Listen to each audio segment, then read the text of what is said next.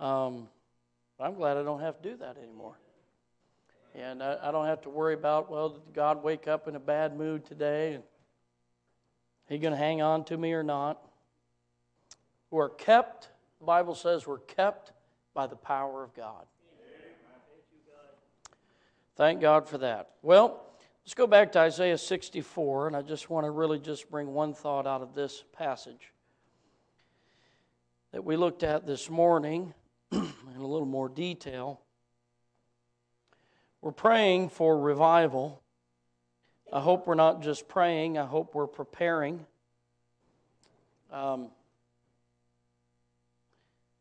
those two farmers, there's a dry spell, and uh, they needed rain really bad. And so they had prayer meetings and praying for rain.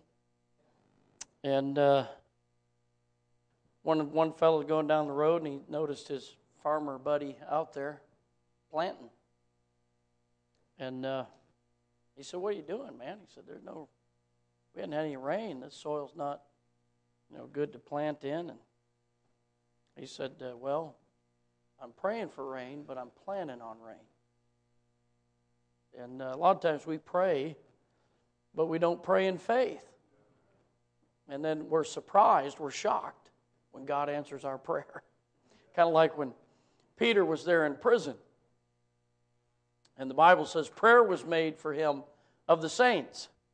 They're all gathered at a house, Mary's house, I believe it was.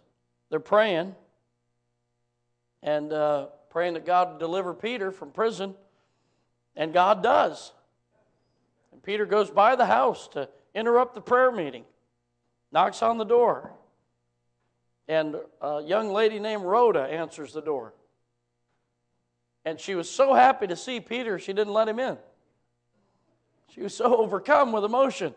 She runs inside to tell the rest of them, Peter's here. And they say, Oh, don't interrupt the prayer meeting. We're praying for Peter. We can't uh, allow something like the answer to our prayer to interrupt our prayer meeting. But they didn't believe. They were praying, but they didn't they could not believe that Peter was standing there. And you know, uh, we laugh and we chuckle and we kind of get a little judgy thinking about them. But how often do we pray and we're not really believing that God's going to answer prayer? Let, let, let me just say this. And I want you to think about this. How many times in your life have you prayed for revival? Now, maybe it's once or twice. Maybe it's one or two thousand. Maybe you pray for revival every day. How surprised would you be if we had it? We don't pray in faith believing. We pray because, and we pray for certain things because we know God wants us to, which is nothing wrong with that. But we ought to expect God to answer our prayer. Amen? And He wants to answer our prayer. And really, the only thing standing in the way is us. So, Isaiah 64, and I, I want us to read again. We're, we're just going to read down through verse 4 this time, starting in verse 1. Oh, that thou wouldest rend the heavens, that thou wouldest come down, that the mountains might flow down at thy presence as when the melting fire burneth, the fire causeth the waters to boil, to make thy name known to thine adversaries, that the nations may tremble at thy presence. When thou didst terrible things which we looked not for, thou camest down. It seems like they weren't looking for him. That's what it sounds like. Thou camest down, the mountains flowed down at thy presence. For since the beginning of the world, men have not heard, nor perceived by the ear, neither hath the eye seen, O God, beside thee, what he hath prepared for him that waiteth for him. We talked a lot about praying this morning, and now I want us to think about waiting. Praying and waiting. We want to have revival. The Lord says you're going to pray and then wait. with expectation. If you don't expect someone to come, you don't wait for them too long, do you? And uh, if we're really serious about revival, there's going to be some waiting that's going to have to take place. What does it mean to wait? Well, let's look at the Word of God today just for a little while and see what he's talking about when he's saying, I've got something special prepared for you if you'll wait for me. Let's pray. Heavenly Father, again, we come to you. We need you. Speak to us now from your word. God, I pray that we would believe what we read and believe what you say to us through the word of God today. Lord, I pray that our desire and our hunger for, for revival would be greater than our hunger for food or anything else. God, I pray that we would desire as we spoke of this morning, that we would have a desperation for revival. Not as if it's something that we could take or leave, but Lord, that it's something that we need to, to survive. Revival for survival. God, I pray that we'd understand how desperately we need you. Our families need you, our churches, our nation. God, please Help us to understand what it means to wait on you. In Jesus' name I pray. Amen. This verse, as I mentioned this morning, I want you to turn to 1 Corinthians chapter 2 because I want you to see the quote from this in the New Testament. 1 Corinthians chapter 2.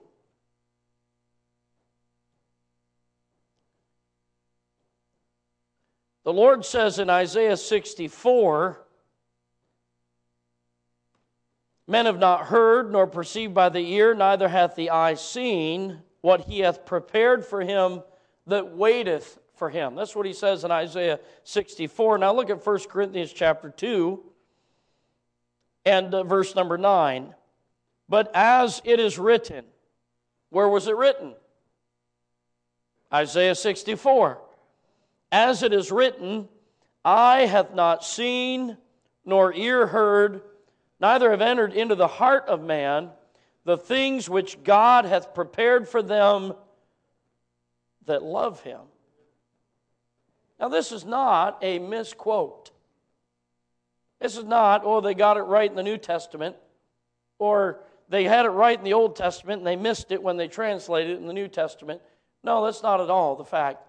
The fact of the matter is, God is giving us what we call further revelation on the matter. The New Testament gives us greater revelation of what the Old Testament says. And we see it no clearer than in the passage before us. The Lord said, I've got something special for you. I've got something that you have not seen before, that you have not heard before, that you've not experienced before, and you'll get it if you wait for it. In the New Testament, he says it this way I've got something for you that you've not seen before, you've not heard before, it's not even entered into your heart. I've got prepared for you, and I'll give it to them that love me. Yeah, I was thinking about that. What is the difference between loving and waiting? Well, you could say it this way if you really love someone, you'll wait for them. Is that right? If you're really in love with someone, I don't like that expression, but people understand what I'm saying when I say that. If you're really in love with someone, you'll wait for them.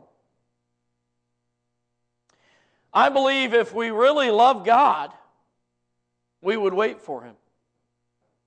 Say, what are you saying, preacher? What are you talking about? Well, let me show you an illustration in the Word of God. Illustrations help me to visualize things. Look at Luke chapter 24. Luke 24. You say, what, what, is, what is this special thing that He's got prepared for us that we need to wait for? And what is this special thing that He's got prepared for us if we love Him? Well, in the context, it's His presence. It's His presence. It's His dwelling among us. It's His empowering of us. it's to reveal himself to us.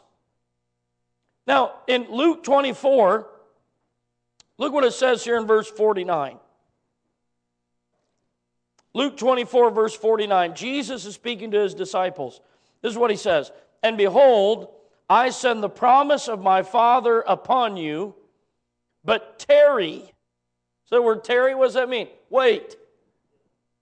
Tarry ye in the city of Jerusalem until ye be endued with power from on high. You know what he's telling them? There's something you're going to have to wait for, and I want you to be in the right place, and I want you to be ready and waiting for the for what he calls here the promise of the Father. Be ready to receive the promise of the Father. But you're going to have to tarry. You're going to have to wait. Now, you know what they did not do very well? They didn't wait very well. You know why? Because they're human. Let me tell you something about uh, uh, one of the scourges upon our day and our culture and our day. We can't wait for anything. We want something, we got Amazon Prime, baby. Tap. And we, we we just spent three weeks in Philadelphia. They will deliver it to you the same day in these big urban cities. You order it, and it's at your place before the day is over. Instant gratification. That, that's the word of the hour. And we can just tap it, we can just click it, we can just pick up the phone and call, and we can have whatever we want whenever we want it. Guess what? There's no screen that you tap to get God's presence. Amen. He's not at our beck and call. What, what, this, what this new church, emergent church is what I call it, and uh, this, this newfangled church, amen. What it's pushing, it's pushing a consumer friendly God. That, that God will do whatever you want, whenever you want, and you can have whatever you want. Listen, friend, when, when Jesus went back to heaven, he told his disciples, he said, I want you to wait. And you just stay right there until the promise of the Father comes upon you. And he said, In that moment, you'll be endued with power from on high. Look at, uh, look at Acts chapter 1. Acts chapter 1. I'm going to give you the principle and then I'm going to give you just some encouragement. Amen?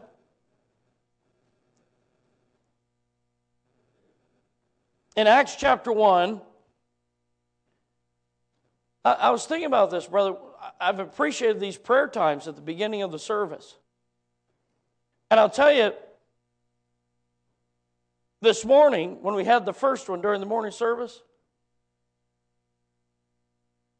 In my mind, I thought I knew Rachel was sitting up at the piano. I thought, well, why doesn't she play? You know, just have a little music playing while we pray. And there's nothing wrong with that. But you know what I realized? We don't like quiet. We don't like quiet. We, like, we got to have something going on all the time. We have to have something moving all the time, something playing all the time, something going on all the time. We have lost the ability to quietly wait before God. Look at Acts 1.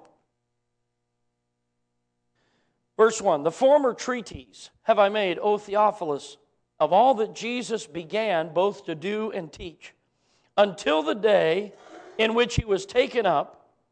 After that, he, and look at this phrase, through the Holy Ghost, had given commandments unto the apostles whom he had chosen. Listen, if Jesus needed the Holy Ghost to give commands, so do we. Amen. There is no substitute for the spirit filled life. None. No amount of education, no amount of training, no amount of personality, nothing replaces the power of the Holy Spirit. So Jesus, through the Holy Spirit, gave commands. Now look at verse 3 To whom also he showed himself alive after his passion by many infallible proofs. If your Bible doesn't have the word infallible there, you don't have a Bible. Throw it out, get, get something that's a, that's a Bible. Uh, they, they, they will replace this infallible with convincing. You know, you can be convinced of a lie. Amen? There's a lot of people convinced by a lie. I, almost got political there, but I didn't. But I guess I did because I explained that I didn't. You can be convinced of something that is not true. There's a difference between convincing and infallible. Infallible means there is no fallacy, there is no, there is no error in what's being said. It's a bulletproof truth. Amen?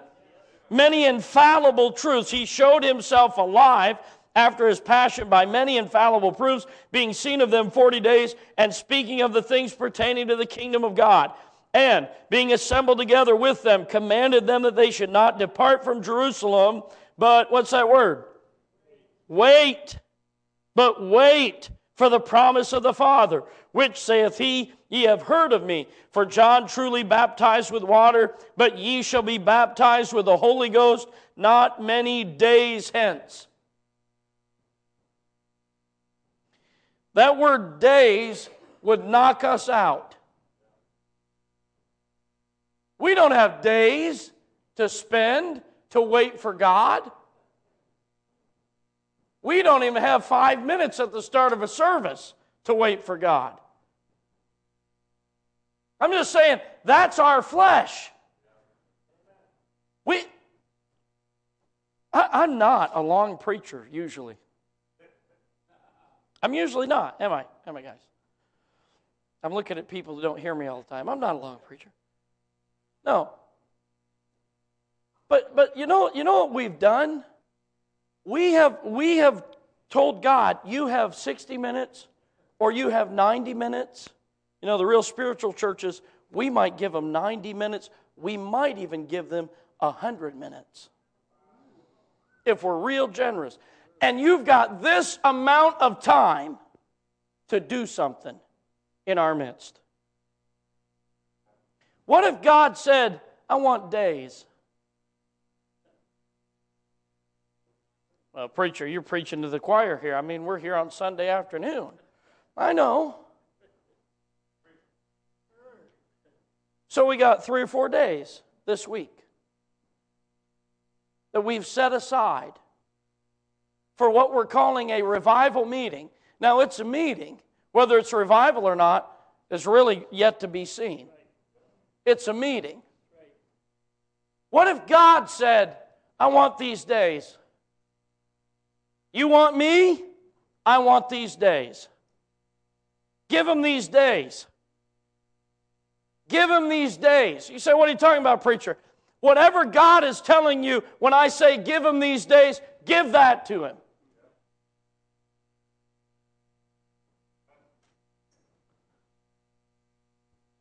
He said, Not many days. Well, that's encouraging, isn't it? Not many days.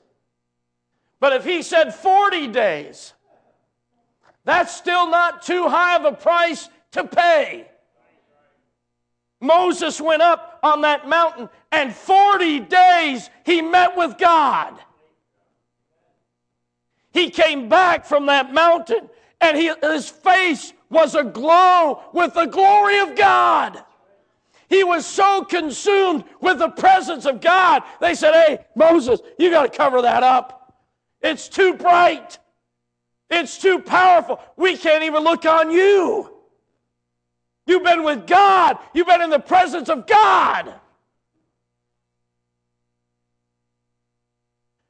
I want that.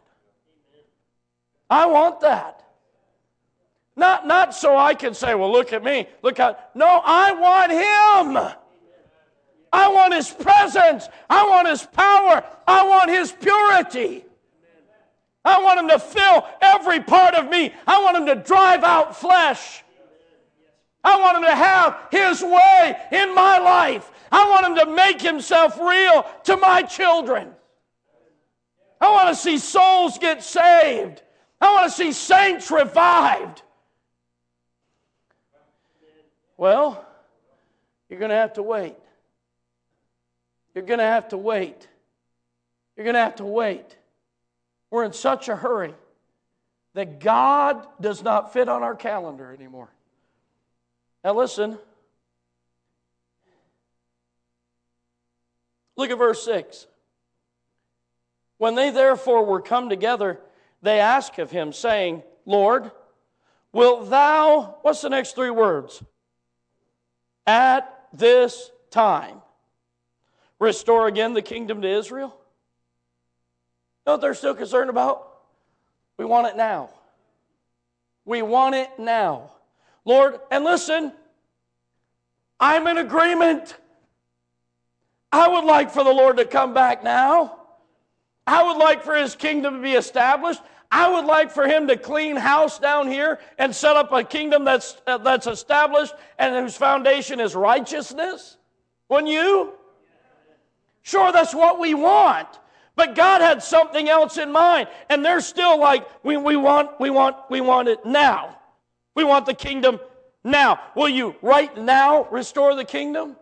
You know what God was wanting to do? He was wanting to get the kingdom inside of them first.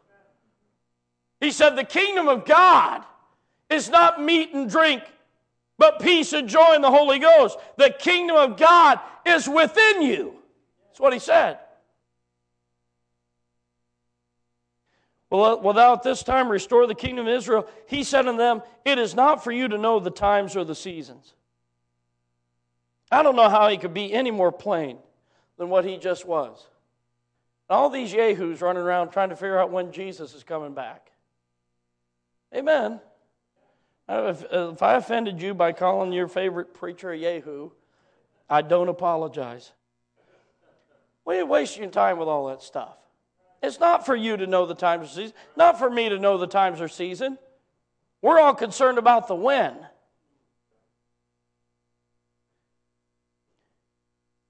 This is what he says.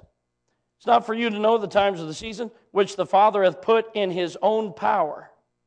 But ye shall receive power after that the Holy Ghost is come upon you, and ye shall be witnesses unto me both in Jerusalem and in all Judea and in Samaria and unto the uttermost part of the earth. So he tells them, I've got something special for you. And it's something you can't imagine. It's something beyond your wildest dreams. It's something beyond what you could even think or ask. But it's so special it is power from God. It's the revealed presence of the Lord. That's what they're praying for in Isaiah 64, and that's what he told them to pray for in Acts chapter 1. They were praying and they were waiting. Praying and waiting. You know, it's uh, interesting to me. I don't know how many people we had here this morning but it was a larger crowd than what we have this afternoon. I was thinking about this. And you know, we're so, we offend so easily that, that some of us got a little, what's he going to say? Can talk bad about the people who aren't here this afternoon? We offend so easily. We're so offended all the time. But I was thinking about this. When Jesus was walking in this earth and ministering, preaching, performing miracles, cooking meals, there were multitudes that followed him. Multitudes. Multitudes. And at the end, when Jesus went away, just a handful of disciples left. Just a handful. There's 120 in the upper room, which to us is a big crowd in these days. But when you compare it to a multitude, it's not that many. There's 120 in the upper room. 120 out of a multitude said, We'll wait. We'll wait. I wonder this afternoon, and I'm, I'm wondering this for myself how willing would I be if the Lord said, Mark, I want you to wait inside that church building for the rest of the day? Well, I got things to do. I know you don't think I do. You just think I just travel around and preach in church all the time. I got things to do. I got things to do today when I leave here. I wonder if the Lord said, I want you to stay right here. Scrap everything else you're planning to do and stay here. Would I be willing to do that? Would you be willing to do that? If He said, I want you to stay there all night, I want you to stay in prayer all night and wait for me all night. Would we be willing to do that? It's so foreign to our minds to even think that way. Why is that? Because we don't need We can live without it. We have all these years. Why do we need it now? The devil has convinced us that things are okay just the way they are. And listen, I'm here to tell you we need God more than we need our next breath and our next meal. We need the power of God. We need the touch of God. We need the presence of God in our lives.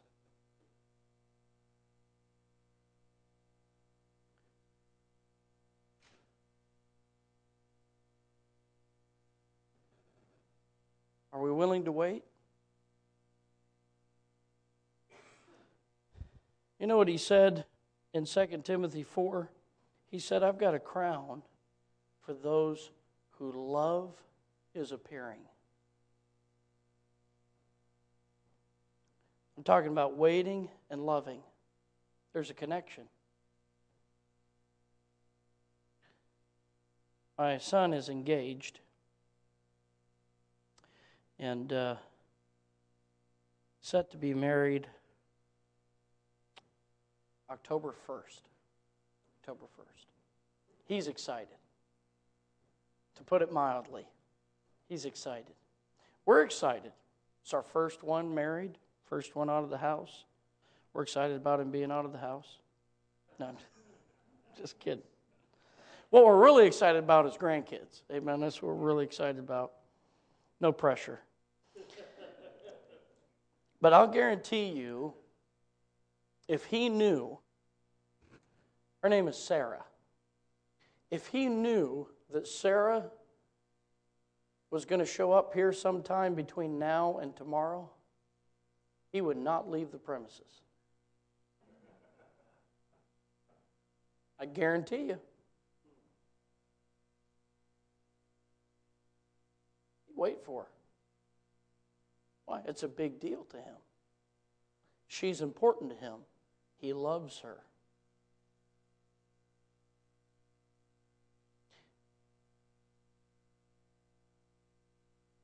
And I know you're sitting there and you're thinking, well, Jesus is with me all the time. I can meet with him here, I meet with him there, and I this and that and the other. And other.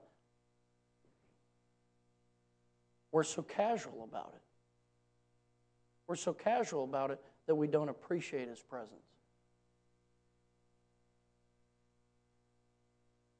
This is a song by William Cooper.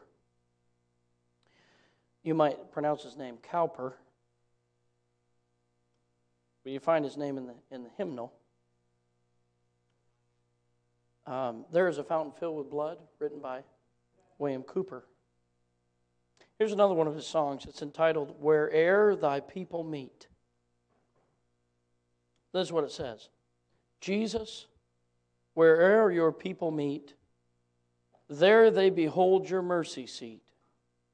Where'er they seek you, you are found, and every place is hallowed ground.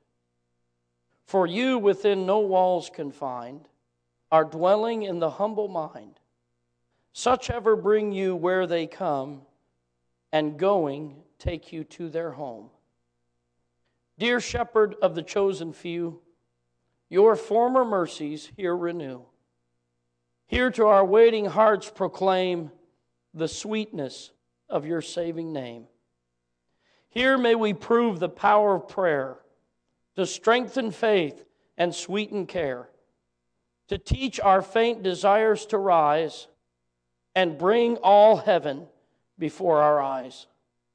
Lord, we are few, but you are near, nor short your arm, nor deaf your ear. O rend the heavens, come quickly down, and make a thousand hearts your own.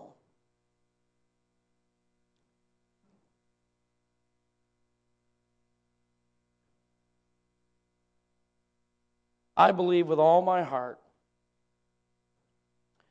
that is the Lord's chiefest desire to fellowship with man. No, there's a thousand questions. What is revival? There's a thousand answers. But I do know this at the end of the day, He created us to fellowship with Him, He created us to walk with Him. You say, why did God create man? Look at Adam and Eve. What did He do with them? He walked with them in the garden. They heard his voice. They spoke to him, and he spoke to them. And with all my heart, I believe that's all he wants to do with us now. To this day, he wants to walk with us. He wants to meet with us. He wants to reveal himself to us. I don't know what all he told uh, Adam and Eve in that garden. I don't know what all they saw, but I have to believe it's more than what we're seeing now. I want to know him.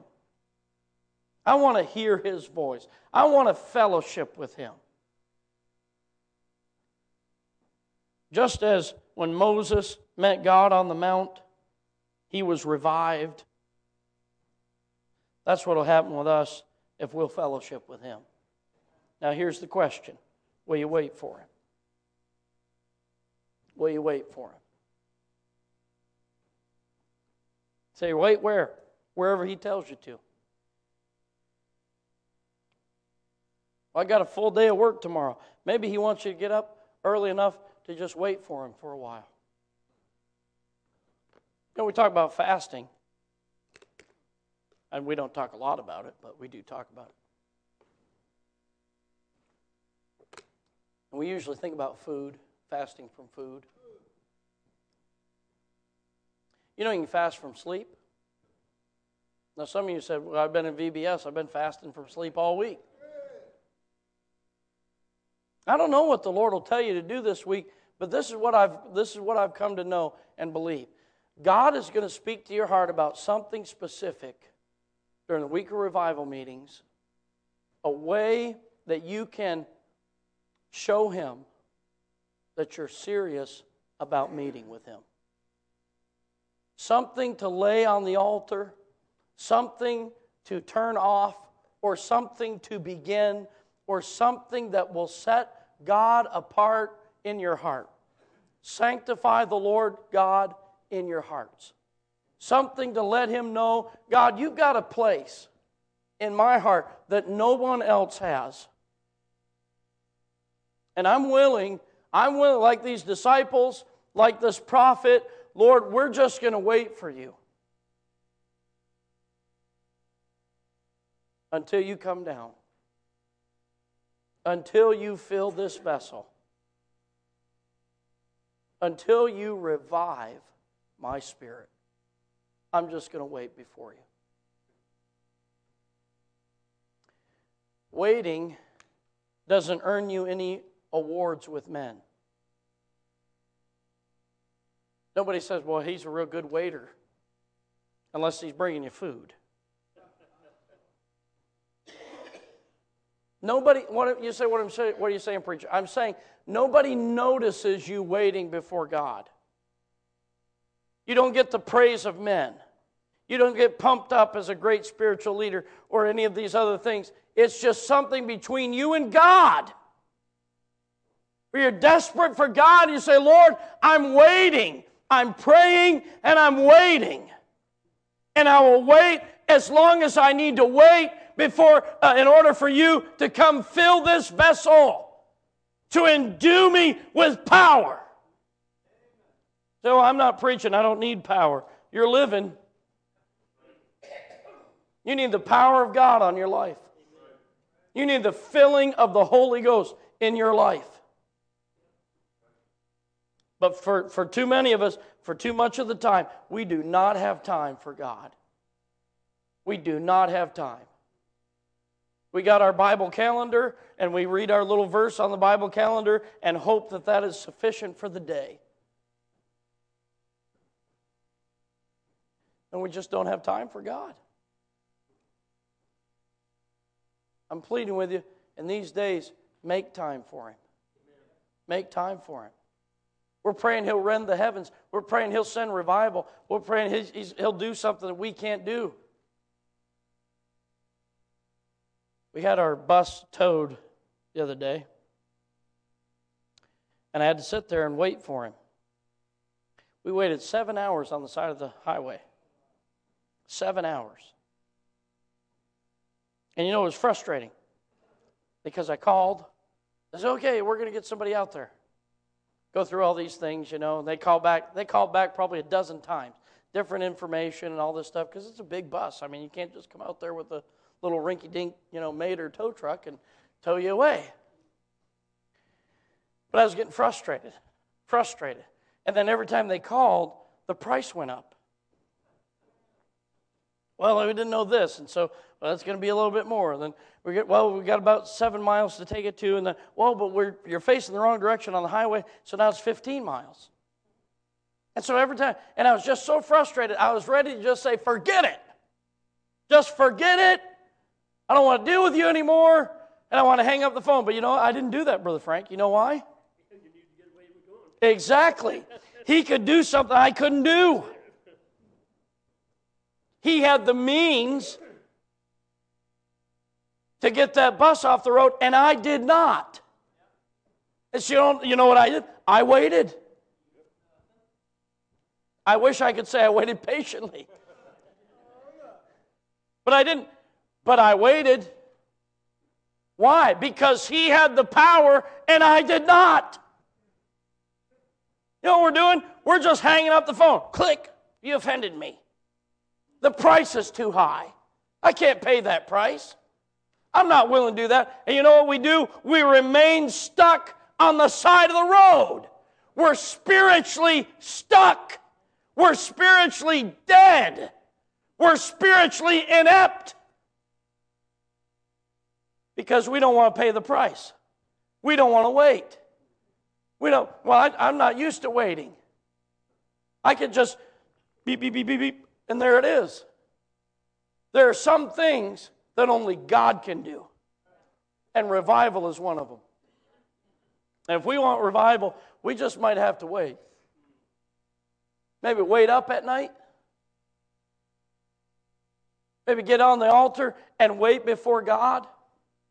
You do realize that you can pray past the piano playing at the altar. I, for years, I didn't know that.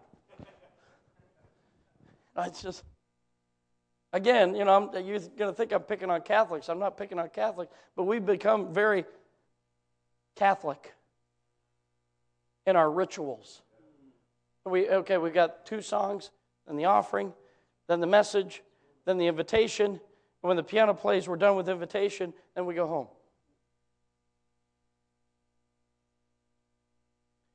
It could be that God's going to say something this week. Hey, you know what? Just be still.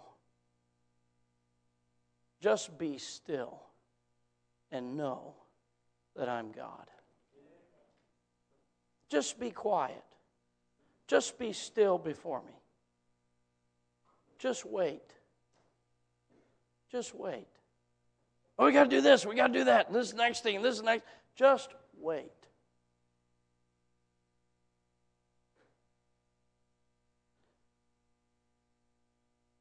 Get in the car. Don't turn on the radio. Just wait. I know that doesn't sell me CDs this week, but that's okay. I'm not here to sell CDs. I want revival. Heavenly Father, you are a great God. And we stand amazed in your presence. And Lord, I pray that you would help us also to be still in your presence. I pray that our minds and our hearts would be calmed before you. Lord, we are desperate for your work.